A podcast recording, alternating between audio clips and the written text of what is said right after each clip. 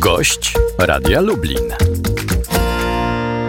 Na zegarze 14,5 minuty po godzinie 8 Tomasz nie śpiał przed mikrofonem, a gościem Radia Lublin jest rzecznik Ministerstwa Zdrowia Wojciech Andrusiewicz. Dzień dobry. Witam panie redaktorze. Na początek chciałbym zapytać o bilans y, zachorowań y, związanych y, z występowaniem koronawirusa w Polsce. Jaka jest obecnie sytuacja? Bo wiemy, że codziennie rano te liczby się zmieniają. No i cóż dużo mówić, się niestety rosną. W tej chwili mamy 177 osób zakażonych koronawirusem. E, niestety cztery osoby zmarły, z tym, że trzy to jest e, na pewno powód e, zakażenia koronawirusem, infekcji chorobowej. Jedna osoba najprawdopodobniej e, ta śmierć nie jest związana bezpośrednio z zachorowaniem na COVID, ale jednak mamy 177 zakażeń. Na pewno w ciągu najbliższych minut już w sumie podamy najnowsze dane. Zakładam, że będzie to wzrost o kolejne przynajmniej kilkanaście przypadków. Mamy 734 osoby w szpitalu. Mamy ponad 10 tysięcy osób na kwarantannie domowej i mamy około 30 tysięcy osób pod nadzorem służb sanitarno-epidemiologicznych. Y, wczoraj minister zdrowia informował, y, że ten wzrost y, no, należy się spodziewać, że on będzie lawinowy i będziemy mieli około 1500 do 2000 przypadków zakażeń koronawirusem. Minister Szumowski ocenił, że szczyt zachorowań w Polsce może wystąpić za 2-3 tygodnie.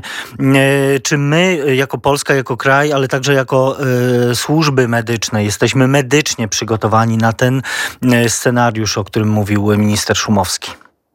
Tak naprawdę w Ministerstwie Zdrowia mamy kilka scenariuszy rozwoju sytuacji, bo musimy być przygotowani e, zarówno na wersję, w której ten rozwój chorobowy w Polsce nie byłby aż tak drastyczny, ale i niestety na wersję, w której ten e, stan zakażeń będzie rósł lawinowo.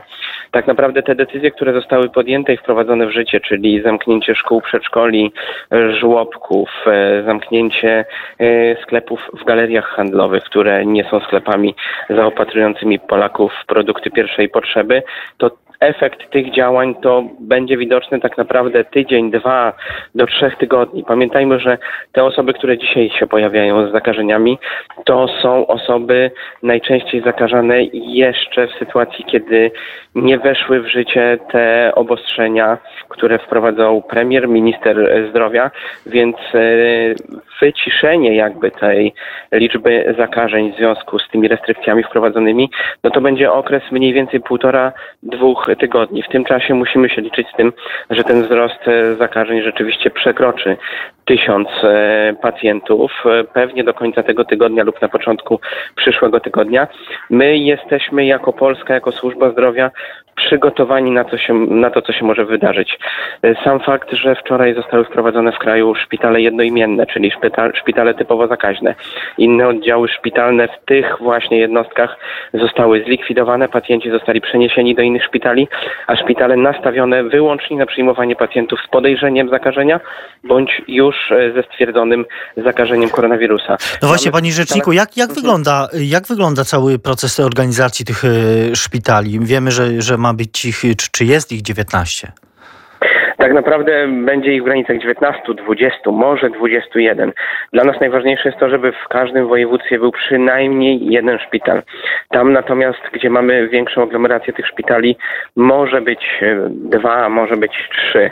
E, istotą e, przekształcania szpitali w szpitale jednoimienne jest tak naprawdę likwidowanie pozostałych oddziałów szpitalnych. Jeżeli więc mamy na, w jednej placówce kilka oddziałów szpitalnych, te wszystkie oddziały są wygaszane w tym momencie.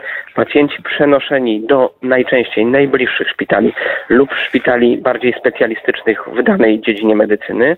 Natomiast cały szpital jest przygotowany wyłącznie na przyjmowanie pacjentów z zakażeniami. Mamy w tych szpitalach obecnie ponad 10 e, tysięcy łóżek, ponad 200 e, lekarzy zakaźników, w granicach 700 respiratorów, ale chcemy, żeby E, minimum 10% e, łóżek było łóżkami respiratorowymi, czyli tak naprawdę chcemy dobić ze sprzętem respiratorowym do około tysiąca z tych szpitali, bo mniej więcej szacujemy, że około 10% osób trafiających do szpitali może wymagać specjalistycznego sprzętu ratującego życie.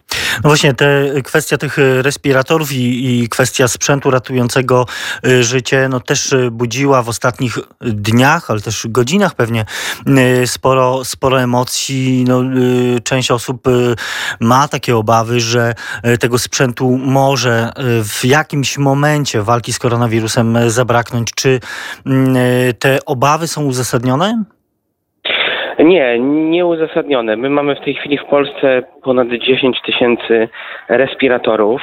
Mamy na samych oddziałach zakaźnych e, do tej pory w 79 oddziałach zakaźnych 3000 miejsc.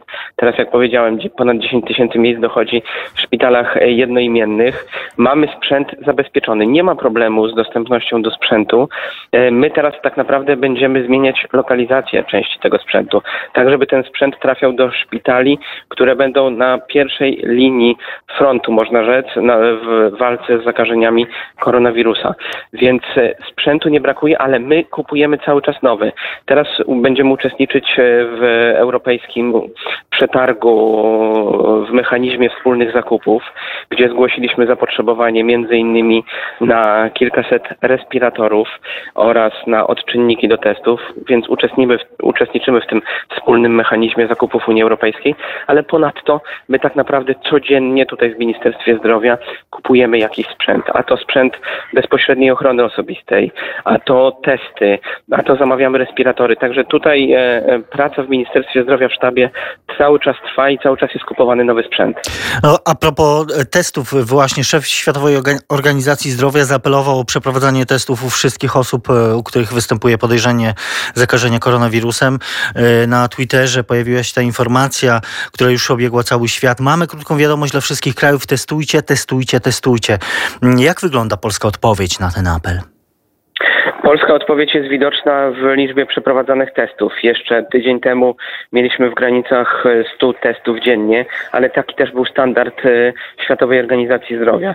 Światowa Organizacja Zdrowia zalecała prowadzenie testów ze wskazań lekarskich. E, zalecała przeprowadzenie testów przy występujących objawach i możliwym kontakcie. W tej chwili ten standard jest już rzeczywiście inny. My się dostosowaliśmy do tej zmiany standardu i w tej chwili przeprowadzamy oprócz wskazań lekarskich, oprócz objawowych pacjentów. Przeprowadzamy testy wszystkim tym, którzy mogli mieć bezpośrednią styczność z osobami zakażonymi. Stąd też teraz liczba testów to jest 1000, 1500 na 24 e, godziny, więc e, drastyczny wzrost liczby przeprowadzonych testów. My jesteśmy przygotowani na testowanie znacznie większej ilości osób, bo w tej chwili nasze możliwości laboratoryjne to jest ponad 3000 testów na dobę. Wykonujemy wszystkie testy tam, gdzie jest naprawdę taka konieczność, ale to jest apel. Nie będziemy wykonywać testów całemu społeczeństwu, bo to jest nieracjonalne, jeżeli ktoś tylko sam z siebie ma psychiczne, można by rzec, e, podejrzenia o to, że mógłby się z kimś zetknąć, naprawdę nie ma wskazań do tego, żeby taki test przeprowadzać. Przeprowadzamy testy dla osób z objawami i dla osób, które mogły mieć bezpośredni kontakt. To jest postępowanie racjonalne. Mm, panie rzeczniku, jeszcze e, na koniec e, pytanie, no bo mm, cały świat czeka na e, lek i na szczepionkę na koronawirusa. Wiemy oczywiście, że nie należy się tego spodziewać w najbliższym czasie, no bo to jest kwestia odpowiednich badań, no ale pojawiają się informacje o lekach, które mają wspomagać w walce z koronawirusem. Mm, no właśnie, czy powinniśmy, no bo pojawiła się nazwa leku, który zresztą produkowany jest w Polsce, Arechin, leku, który jest e, stosowany w leczeniu m.in. malarii. E, czy powinniśmy przyjmować ten lek, zaopatrzyć się w niego, no, choćby tak na zapas? Tak naprawdę leki powinniśmy przyjmować e, pod kontrolą lekarza i na zalecenie lekarza. Oczywiście, jeżeli mamy objawy bólowe, gorączkowe, no to mamy na rynku leki tak zwane bezreceptowe, które możemy, możemy stosować samodzielnie. Co do e, leku, o którym pan redaktor wspomniał, jest to lek, który nie będzie dostępny w aptekach. To jest lek kierowany stricte do jednostek służby zdrowia, do szpitali i będzie podawany wyłącznie na zalecenie lekarza. Także ten lek rzeczywiście jest lekiem wspomagającym. Nie mówmy tutaj, że ten e, lek e, leczy. jest lekiem, który leczy e, COVID, bo on nie leczy COVID-u, on może wspomagać. W tej chwili leków w przeciwieństwie do grypy na COVID nie ma na świecie. Nie ma także szczepionek. Szczepionka może powstać za około 17 miesięcy. Ten lek może wspomagać, ale ten lek będzie tak naprawdę udostępniany pacjentom na zalecenie lekarza bezpośrednio w szpitalu, żeby lekarz miał nad tym procesem leczenia pełną kontrolę. Czyli w tej chwili tak naprawdę y, jedynym racjonalnym y, rozwiązaniem jest pozostawanie y, w domu, unikanie kontaktów z innymi osobami. No oczywiście zachowywanie tych podstawowych zasad higieny, o których już od kilku tygodni wszyscy w kraju, właściwie na całym świecie mm, apelują, to, to dziś ta jedyna skuteczna metoda walki z tym wirusem. Zdecydowanie tak. Pozostajemy w domu. Oczywiście, jeżeli chcemy E, udać się na spacer. Nie ma przeciwwskazań, żeby udać się na spacer, ale raczej zachowujemy e, odległość od skupisk, wszelkich skupisk e, ludzkich. Raczej spacerujemy sami, z dziećmi. Nie spotykamy się z innymi, ze znajomymi. Te spacery to jest tak naprawdę chwila przewietrzenia, gdzie mamy kontakt jedynie z najbliższymi, nie kontaktujemy się z innymi ludźmi i stosujemy podstawowe zasady higieny. Częste mycie rąk jest dzisiaj najważniejsze. I do, tych, e, do tego apelu także my się e, przyłączamy. Tymczasem bardzo dziękuję za rozmowę. Wojciech Andrusiewicz, rzecznik dziękuję Ministerstwa bardzo. Zdrowia, mówił o sytuacji związanej z koronawirusem w Polsce. Bardzo dziękuję za rozmowę. Dziękuję bardzo. Tomasz nie śpiał. Do usłyszenia.